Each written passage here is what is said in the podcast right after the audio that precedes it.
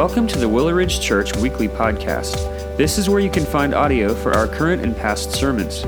We hope that you enjoy this week's installment, and be sure to check back next week to hear the latest message. Thanks for listening.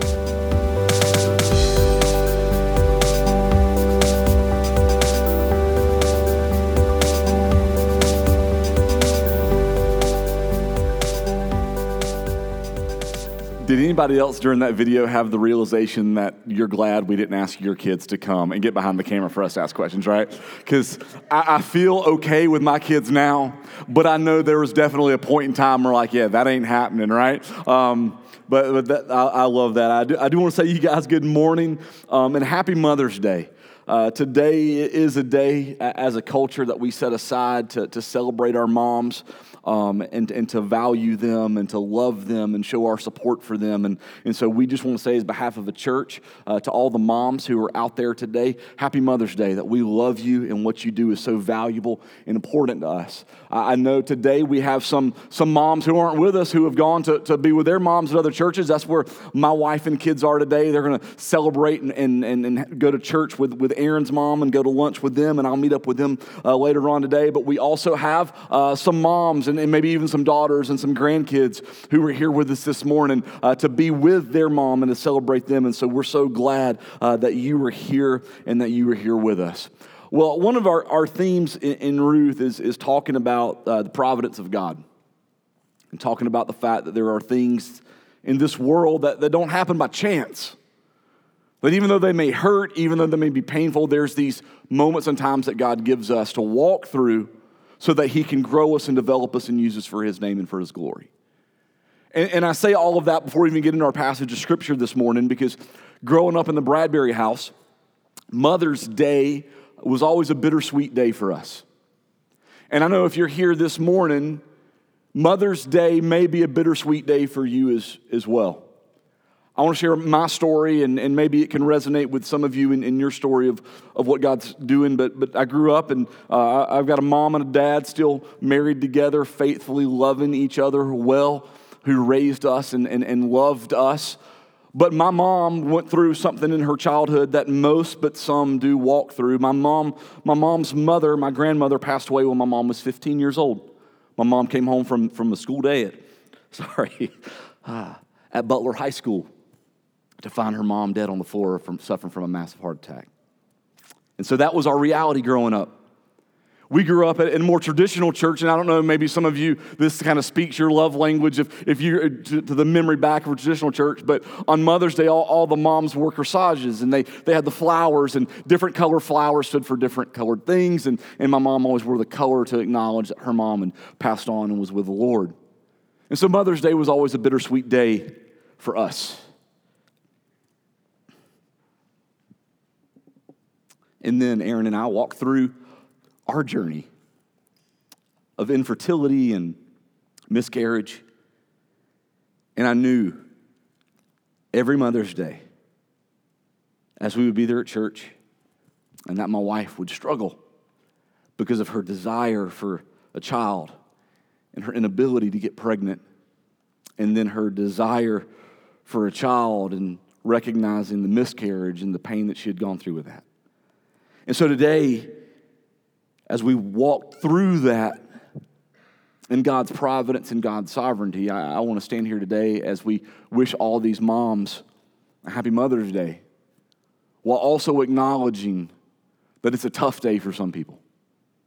It's a tough day for some ladies who are in here who are struggling with infertility, who are struggling with miscarriages. And it's a struggle for some of you today because your mom's not here beside you. Whether she passed away this year or years ago, today can be the reminder of that. And so today, as we celebrate moms, right? Today, we also want to acknowledge all of those who today, today's a little bit harder day than normal. And we can do both because our God is good. And let's go to Him in prayer. Lord, we come to you this morning and we thank you for the wonderful blessing of our moms.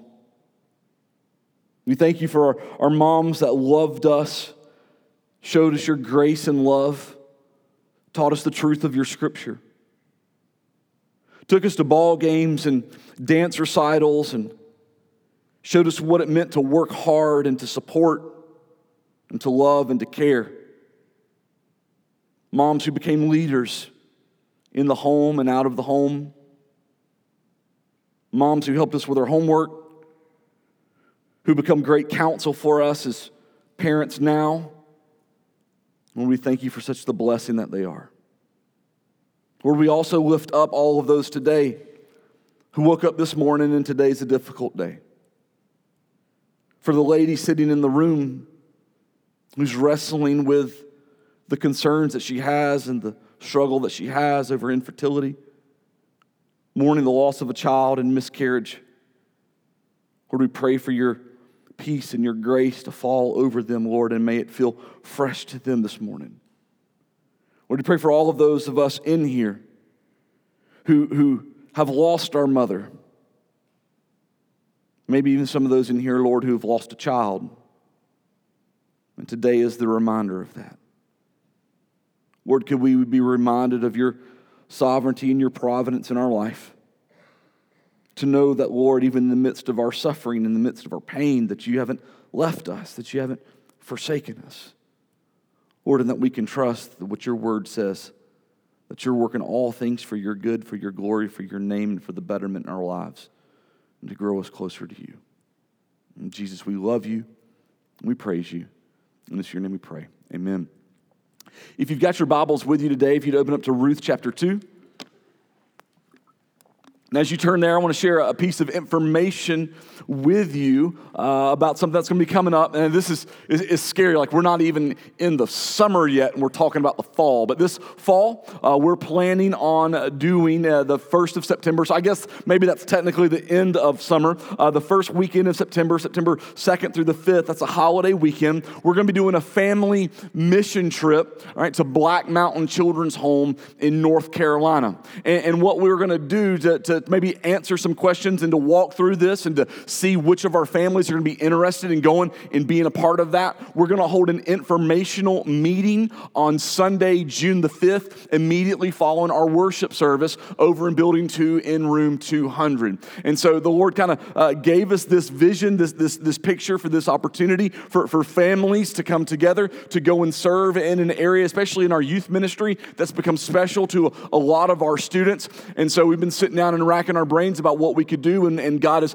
put this together for us. Now, one of the things that if you're a family and you're thinking about this, that you'd like to be a part of this, we, we are going to limit it to, to the kids who, as of next school year, will be in 5K and older, all right? And we will head off and, and, and go up there and, and have a wonderful time of serving together, of worshiping together, of fellowshipping together. And if you've been anywhere with us, you know at some point in time we're going to have a whole lot of fun together. And so if you're interested in that, uh, being a part of that with your family, please come to that meeting on June the 5th, immediately following the, the worship service. Now, family, that can be grandparents with their kids. We're, we're looking all different ways. So don't, don't think that your family doesn't meet the qualifications. Instead, we'd love for you to come and join us and to be a part of that. I know Black Mountain is a place that my family has been, I believe, the last three years. Uh, and, and it's been a wonderful time of what God has done in that. And so we look forward to seeing what the Lord is going to do with all of our families. And so we would love to have you join us on that trip. Showing up to the meeting doesn't guarantee that, that you're saying and that you're committing to be a part of that. It's just an opportunity for, for you and I to sit down and have a discussion, me, you, for me to share the vision of the trip and for you to ask questions if you have them. And so we would love for you to join us and to be a part of that meeting on Sunday, June the 5th. So, we're going to continue on in our study in Ruth, and we're going to work all the way through Ruth chapter 2 this morning. We're going to talk about some areas uh, that I know have hit home with a lot of people in our congregation and have also uh, hit home in, in, my life as well. And so let's jump in. We're just going to read the first verse here this morning. And it says Now, Naomi had a relative of her husband's, a worthy man of the clan of Elimelech, whose name was Boaz. And so we've been on a long journey already in chapter one to get here. And we're going to recap a little bit of chapter one to remind us, but, but this theme that is spilled over from chapter one into chapter two is this concept of, of depression. We meet Naomi, and Naomi is suffering from depression. And when we look and see in just a moment some of the details of her, of her life, it's understandable why she is going through what she is going through. And, and what we have seen from chapter one and, and, coming into to chapter two is what I would like to talk about of the, the darkness of depression. And I don't know about you, but, but I know in, in my life, I know a lot of men and women and, and children and families that we minister to right? Depression is a is, is a real condition. It's a real battle. It's something that a lot of men women and children are, are facing and they're going through I know for me in, in, in, my life, and I've, I've shared this on, on stage, I've shared this in small groups, I've shared this in one on one conversation. Depression is something that I personally have gone through, that I've sought counseling through, that I've faced at multiple different points and times in my life. And by the grace of God, God's uh, uh, given me uh, the strength through His power to walk through those seasons. And God's provided me with wonderful people my, like my wife and, and, and some of you to help walk through that. And so, as I'm reading through a lot of these things that we see in the life of Naomi, there's a lot of, I get that, I get that, I get that, I get that. And what we see very beginning of, this chapter is the darkness of depression in the life of Naomi. All right, Naomi's got it pretty bad. All right? Just a quick little recap if you weren't with us last week. She and her family 10 years ago had to leave their home due to famine if you've ever been through a famine, I've never been through a famine, but as I shared last week, I went through a postage shortage about three weeks ago, right? And it was tough, right? But a famine. Her husband would die, and both of her sons would die as well. And there's lots of cultural ramifications to the fact that, that Naomi and her daughter in laws at the time are facing because the men of the house are, are dead. But even in our culture of what we see, even if you feel that as a, as, as a lady that you're, that you're strong, that you're independent, we, we can acknowledge that this 10 year battle of what they've gone through is a, is a very difficult battle. And it's affected Naomi all throughout who she is. In fact, at the end of chapter one, we read that as Naomi and her one daughter in law, Ruth, that is stuck with her, as they return back to Naomi's hometown, when Naomi sees people, she tells, Don't call me Naomi anymore because Naomi meant pleasantness. Instead, call me Mara, which means bitterness. So then, every part of who she is, she's acknowledging what I feel in my being right now is not joy, is not peace, it's not the grace of God. All of these things that we'll see throughout the course of this story that Naomi knows. But what she feels, what she feels is surrounding her, what she feels is there is bitterness. Now, if you've ever walked through a season or a time of depression in your life, and I can speak to this in my own life, you understand what it likes, what it feels like to be consumed by bitterness. That it's all that you know, that it's all that you feel, that it's all that you see, and it continually surrounds you. And you acknowledge that I'm no longer the person of who I am before, and this is now the individual who I am now. I described it to someone the, the other day as we were talking about it. And I said, you know, in my own personal journey as I've walked through this, d- depression causes you to see th- things through a lens, a lens of darkness lens that other people can kind of talk you into that it's not there, but for you, it's, a, it's an ever real reality that's constantly before you. And depression through this lens affects everything. Everything. Even the parts of your life that don't have anything to do with your root cause of depression, it affects it all. When, when, you're, when you're battling through depression, it affects every relationship every relationship you have. The relationships that are toxic, it affects. The relationships that are beneficial, it affects. The relationships with people that want to pour into you and love you, it affects. It affects it all. It, it affects both work, home, and social life. While in our minds, in different ways, we can separate many of them into the different compartments of how we face in everyday life, When you're going through a season, when you're going through a battle with depression, what you will notice is that it affects your work life, it affects your home life, it affects your social life. There's not a hat that you can put on that causes you to step out of one area, oh, and now I'm in this area, and so I'm good. It affects it all. And depression affects you physically, mentally, spiritually, and emotionally. It will, it will break you down physically. It will make you physically feel sick, even if there's nothing to physically feel sick over. It is mentally, and it affects you mentally. It causes you not to see things clearly, respond to things clearly. It, it plays mind games with you and, and literally adjusts and alters the way that you think and the way that you experience things.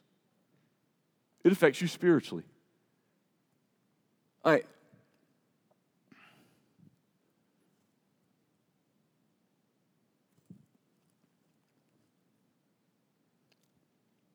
Years ago, I heard somebody say, You just need to cry out to the Lord. And I was walking through a matter of depression. And I remember thinking, I know that, but I just don't want to. I don't want to.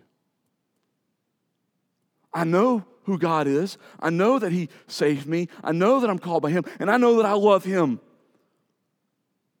But I just don't want to. It begins to affect you. It affects you emotionally. The things that bring you joy don't bring you joy. The things that bring you happiness don't bring you happiness. The things that bring you peace don't bring you peace. And there's a constant war that rages within you because you know all the things that you know. You know the reality of all that is there, but yet the lens of depression just causes you to see things differently. And this has had its effect on Naomi. This is what we find here. And this is why it's important that we read the first verse and pause because this is what depression has done to her. Number, number one, it's caused Naomi, in the midst of all she's going through, to miss the true reality of the situation, right? If you remember back last week in chapter one, when, when, when, Naomi hears that the famine has been lifted in her land and that she will now leave the land of Moab and return to, to her land and to Bethlehem, right? Because the famine has been lifted there, she pleads for her daughter in laws not to come with her. And that's not out of poor, pitiful me. It's actually one that's filled with grace in her heart because she doesn't want them to walk through what she's going to have to walk through and return with her because in her mind, there's no hope. If you go with me, there's no hope. But if you stay here, there's hope. And, and, and for Naomi, the, the, the, if she returns with them, then, then there's nothing that is waiting for them that is going to bring them out because they are just in as bad of situation as she is. Because for them, there's no one to marry. And so Naomi says, Stay behind. Don't come with me. But what we see is verse 1. Naomi says that there's no redeemer for you. She, she talks to them about, like, I don't have any other boys for you to marry, right? My sons have died, your husbands have died. That if there was to be a baby in my womb, right, do you want to wait for him to grow up to be a man? Because in their culture, what they needed was a man to step in to marry them. And she said, That is not for you. Because her depression has caused her to miss the reality of the situation. Look back at verse 1. Now, now Naomi had a relative of her husband's, a man worthy of the clan of, of Elimelech, whose name was Boaz. You see, there was. There was Boaz, a real person in the family who couldn't marry them. And so the reality was yes, but Naomi can't see it because of the darkness that's there. And, and also, what, what it creates, what depression, what the darkness of depression can create, is to miss the faith that you have. Now, Naomi is a woman of God. She's a woman of faith. And, and, and we might not see a, an overwhelming strength from this in her life right now, but she's a woman of faith nevertheless. She would have known of God's faithfulness. She would experience them herself. But this is what depression creates. This is what depression pulls down. Now, what depression does to us is it, is it lowers in a person who's going through this, right? It, it lowers our sense of self worth. For a person who's walking through a battle of depression, they view themselves as less than. And then what that begins to create in there is it also lowers the way that you believe of how God thinks about you. And so it takes all that we know, all that we believe, all of these things that, that we can cling to truth, and it twists a lie into them that alters every single part of your life. And it's why verse 1 is so significant for us to understand about the battle that Naomi's going through. Now, Naomi had a relative of her husband's, a worthy man of the clan of Elimelech, whose name was Boaz. Let's keep reading verse 2. And Ruth, the Moabite, said to Naomi, Let me go to the field and glean among the ears of grain after him in whose eyes I shall find favor. And she said to her, Go, my daughter.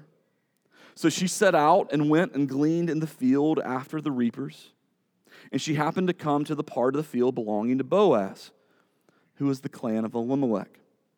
And behold, Boaz came from Bethlehem, and he said to the reapers, The Lord be with you. And they answered, The Lord bless you. And then Boaz said to this young man who was in charge of the reapers, Whose young woman is this? And the servant who was in charge of the reapers answered, She is the young Moabite woman who came back with Naomi from the country of Moab. And she said, Please let me glean and gather among the sheaves after the reapers. So she came, and as she has continued from early morning until now, except for a short rest. So let me explain this gleaning in the field, and, and this is going to be very important in, in chapter 2. When a field is, is harvested, right, there's always crops that are left behind. Whether it's because they're missed or whether it's because they're dropped, there's always crops that are left behind. Now, uh, uh, years ago, before I was here, I, I served on staff at a, at a, church, Cedar Creek Church, and I was one of their campus pastors. And, and the campus that I first served at was, was right on Highway 1 in between Monetta, right? And, and if you're good Aiken County people, you know where Monetta is, right? And so in between Monetta and Batesburg. And that's where our church was, right? We're, we're in the suburbs of both of those booming metropolis towns, right? We were there. And if you know that stretch of road, you know that it is filled on both sides with peaches.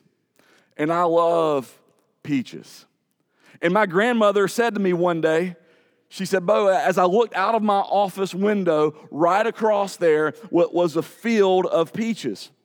And she asked me, of peach trees, and she asked me, she said, Do you ever just walk over there and grab a peach and eat it? And I said, No. And she said, Why not? And I said, That's illegal. I can't do that. And my grandmother, who grew up uh, at a different point in time, looked at me and said, Well, I don't understand that. And I said, Well, I don't like it, but that's still the truth. I can't do that. But it never failed. We, we would watch and see out there how many peaches would fall on the ground. And we couldn't go over there and take them because they had fallen. We'd also see after the workers would come over and take the peaches off the tree, you'd still see there's some peaches on the tree, and we couldn't do it. We couldn't go over there and, and get the peaches, right?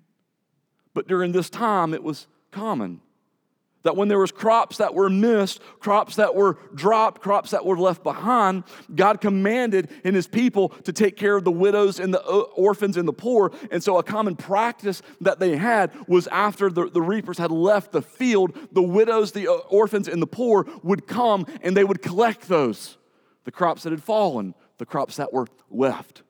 In fact in, in leviticus 19 god instructs his people to only harvest the vineyards once, to not harvest them a second time, and instead to allow the widows, the orphans, and the poor to come and follow them the second time to pick the grapes. And so that's what Ruth sets out to do. Now, think about this Ruth and Naomi are basically in the same situation.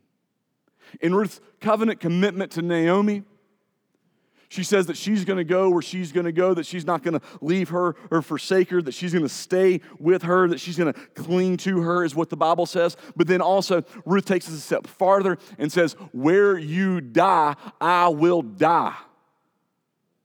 And so we see this commitment that's there, we see this bond that's there. And so here you've got Naomi who's struggling in darkness, but we're going to see Ruth walking in light. And so, also this morning, I want to talk about the, the light of faithfulness and what we see in, in Ruth's life and what this can mean. You know, we, we see the, the fruit of the light of faithfulness in the life, in the life of Ruth in several ways. The, the first way is that Ruth thought of others. Ruth thought of others. Naomi is depressed and defeated. And if you've ever been there, you know how hard it is to put one foot in front of the other.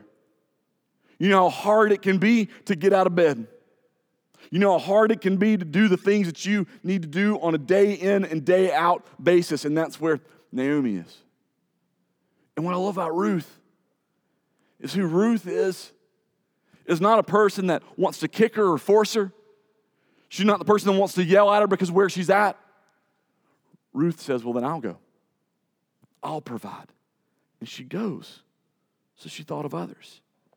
A characteristic of, of Ruth that we're reminded about in the light of faithfulness is that Ruth chose humility over entitlement, right? Ruth, in, in the verse that, that we see here, it, it says that, that she prayed that she would be able to glean. So she sought the Lord in that. She doesn't presume the right, even though this was custom. And instead, she, she asked for permission of what she could do. She doesn't even show up with an attitude of, What can you do for me? But instead, her attitude is, What can I do for myself? And what can I do for others? And this is what we see in the, in the difference as she's walking in the light of faithfulness. It's keeping the mindset off of her, praying to the Lord that the Lord would, would guide her, presuming, not presuming the right, but asking for favor and to care for others. And in this, we see that, that Ruth showed perseverance. When the report comes back to Boaz of who she is, basically what the workers say is she's been doing this all day. All day. She's been out here gleaning in the fields, right? And then when we'll see just in a little bit in verse 17, it says that um, at the end of the day, when she was done doing all of the gleaning, all of the picking, all of the harvesting that was left for her to be able to do, that she went through the process of, of cleaning and processing the grain. Right? That we see this huge perseverance in her life. But I think most importantly, what we see is Ruth's faith in God's providence. Look back at verses 2 and 3. And Ruth the Moabite said to Naomi, Let me go to the field and glean among the ears of grain after him in whose uh, sight I shall find favor.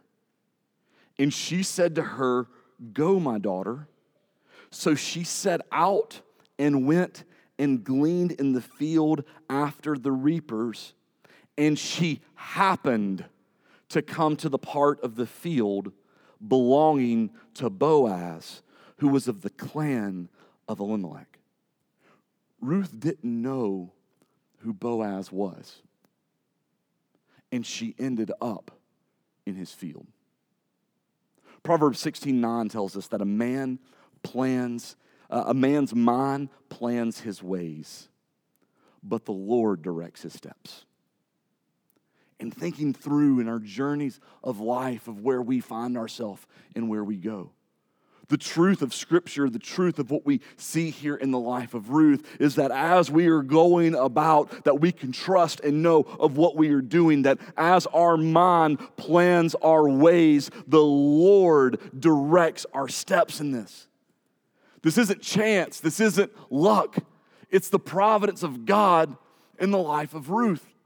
That what she's going through, what she's facing, what she's faced is there for a purpose and for a reason. And, and all throughout this, we're gonna see the nuggets of this wonderful truth until it comes together beautifully for us and for all of humanity in, in Ruth chapter 4 of what is happening and what is taking place in this but that we can know and that we can trust that what the, mess you're going through, the battle that you're facing, the darkness that seems to be there, the rut that you find yourself in, you're not there by chance. You're there by the providence of God. For God to use it to grow you, to grow others. Look at verse 8. Then Boaz said to Ruth, now listen, my daughter, do not, do not go to glean in another field or leave this one, but keep close to my young women. Let your eyes be on the field that they are reaping and go after them. I have not charged, I, I have not charged the young men not to touch you. And when you are thirsty, when you are thirsty, go to the vessels and drink what the young men have drawn.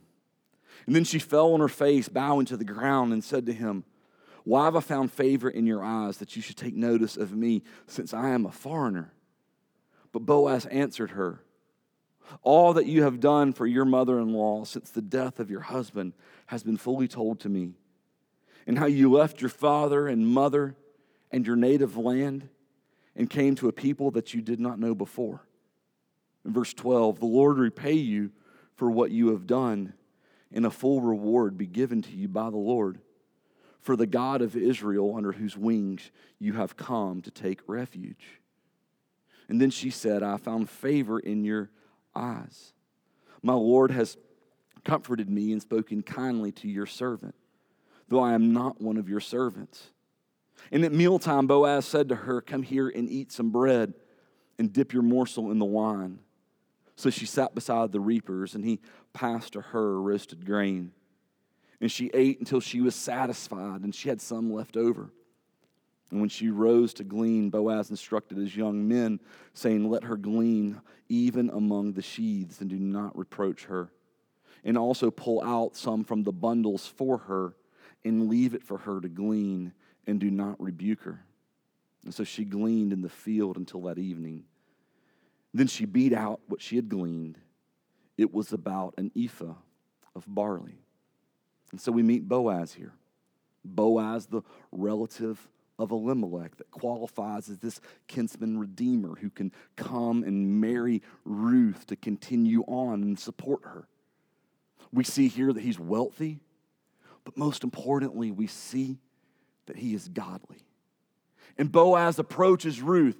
He shows her kindness, he shows her protection, he shows her favor.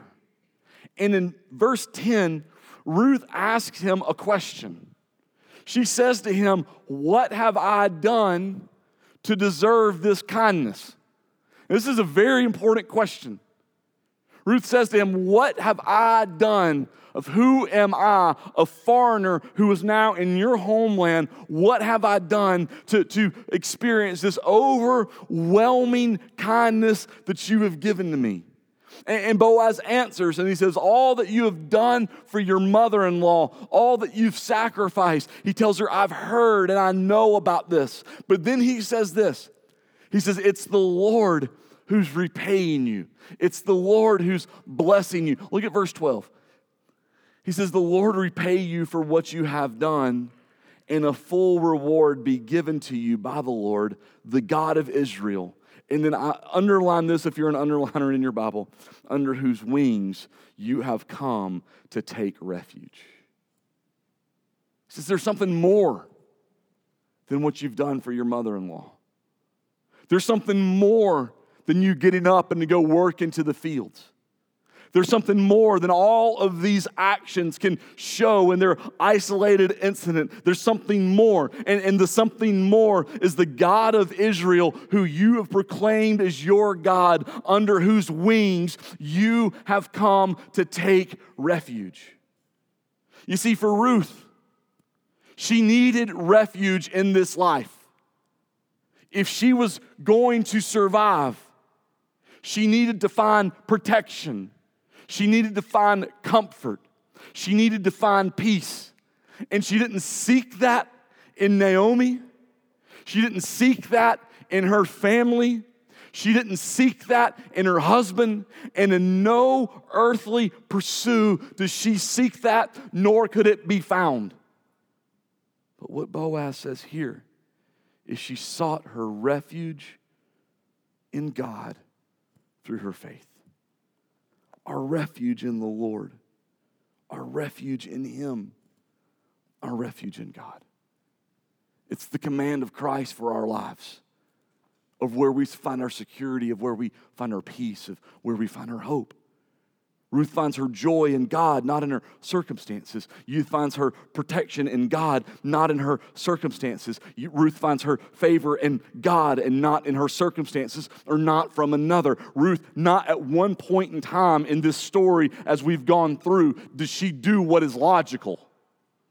Not one time. She should have stayed. She should have got up that morning and thought for herself. She should have gone out based off of culture and tradition and tried to go out there where she can set herself to find a husband, but she does none of those things. And instead, what she does is what is godly. Instead, she does what is right, and she seeks her refuge in Him and in Him alone that God will provide, that God will care, that God will lead. And it's what God does. And it's not found in her works. You see, it's found in her faith. And this is going to affect Naomi. We'll close and look at verse 18. And she took it up and went into the city. And her mother in law saw what she had gleaned. And she also brought out and gave her what food she had left over after being satisfied. So let's kind of pause here for, for just a second, and then we'll finish reading. So, Ruth, who they're hoping to, to, to get just enough to get them through the day, maybe blessed enough to get enough to go through the week. Ruth comes back with more than enough. Ruth comes back with an abundance. Ruth comes back of what she has taken, but also what's been given to her. And she comes back with a meal that's been prepared. Enough of what Scripture tells us that it filled Ruth, and enough for Naomi. So you can imagine, right? Naomi sees this coming down the street in this picture of blessing that's approaching her. In verse 19, and her mother in law said to her, Where did you glean today? And where have you worked? Blessed be the man who took notice of you. So she told her mother in law with whom she had worked and said, The man's name with whom I work today is Boaz. And Naomi said to her daughter in law, May he be blessed by the Lord, whose kindness has not forsaken the living or the dead. And Naomi said to her, The man is a close relative of ours, one of our redeemers. Now, if I'm Ruth in this moment, I'm like, Oh, time out, right? Let's get some things straight. Verse 21 and Ruth the Moabite said, Besides, he said to me, You shall keep close by my young men until they have finished all my harvest. And Naomi said to Ruth, her daughter in law, It is good, my daughter, that you go out with, this young, with, with, with his young women, lest in another field you will be assaulted. So she kept close to the young women of Boaz, gleaning till the end of barley and wheat harvest. And she lived with her mother in law. And so, what we see in this is this hope that begins to creep in into the world and into the life of Naomi. And the instrument that God is using is Ruth. Is Ruth. Those whose lives should be at the bottom as well. And I love Ruth's response. Ruth doesn't walk into the house and say, Get over yourself. Ruth doesn't walk into the house and say, What's wrong with you?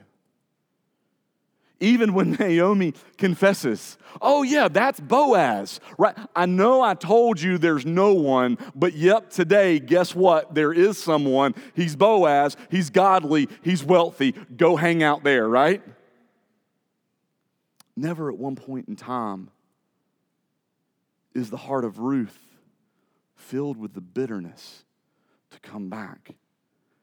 And instead, there was the hope and the joy and look at the contagiousness of the faith.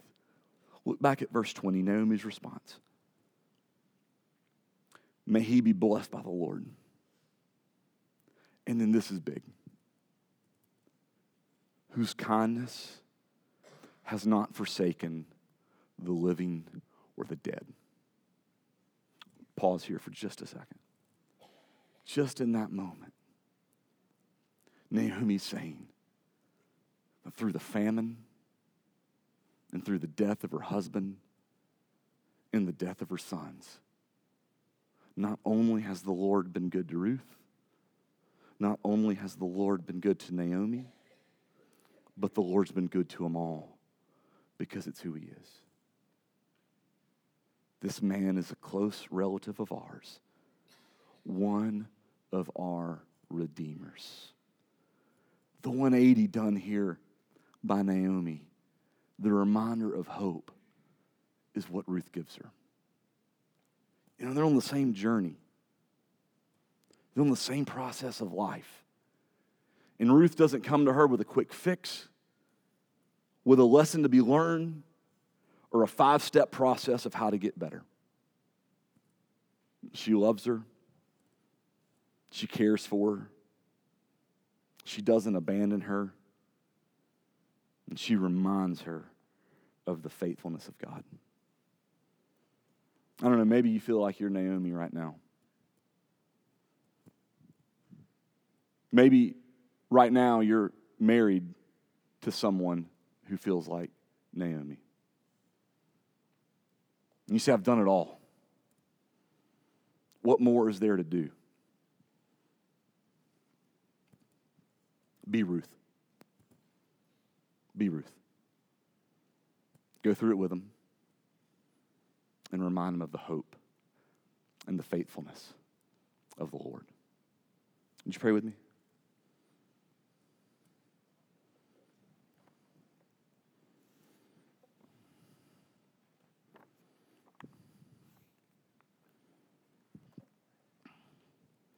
Lord, I come to you this morning. And I thank you for the beauty of this story. Story that was not created by man for literature's sake, but a story of real people who walked on this earth and who went through the battles that so many of us, if not all of us, will face. Lord, I lift up the people in this room who are in a season of life that can identify with Naomi. They know all the truth of your word. They know your power. They know your faithfulness. They know your promises. But yet, Lord, they find themselves living in a darkness of depression. They feel like they can't escape. Lord, we know that you haven't left them. And Lord, remind them, even in the midst of the difficulty of yesterday, today, and what tomorrow may hold, you are in control and that you have a plan. Lord, I pray for the rest of us in here people who, by our words, say that we are men and women of faith? Or could we look at the faith of Ruth and be that bit of encouragement, that reminder, that example of your goodness and your kindness and mercy?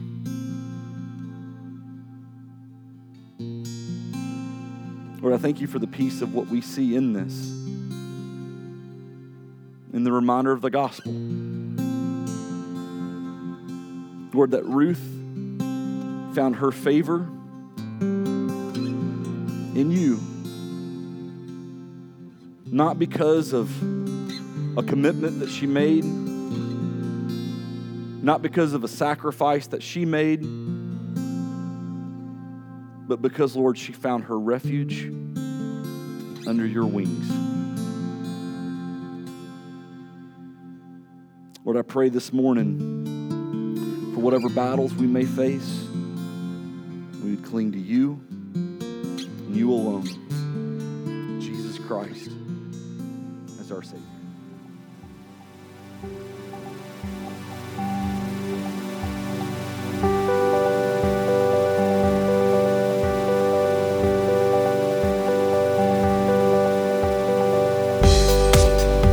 Thanks again for listening to the Willow Ridge Church Weekly Podcast. We hope that you enjoyed listening to this week's message.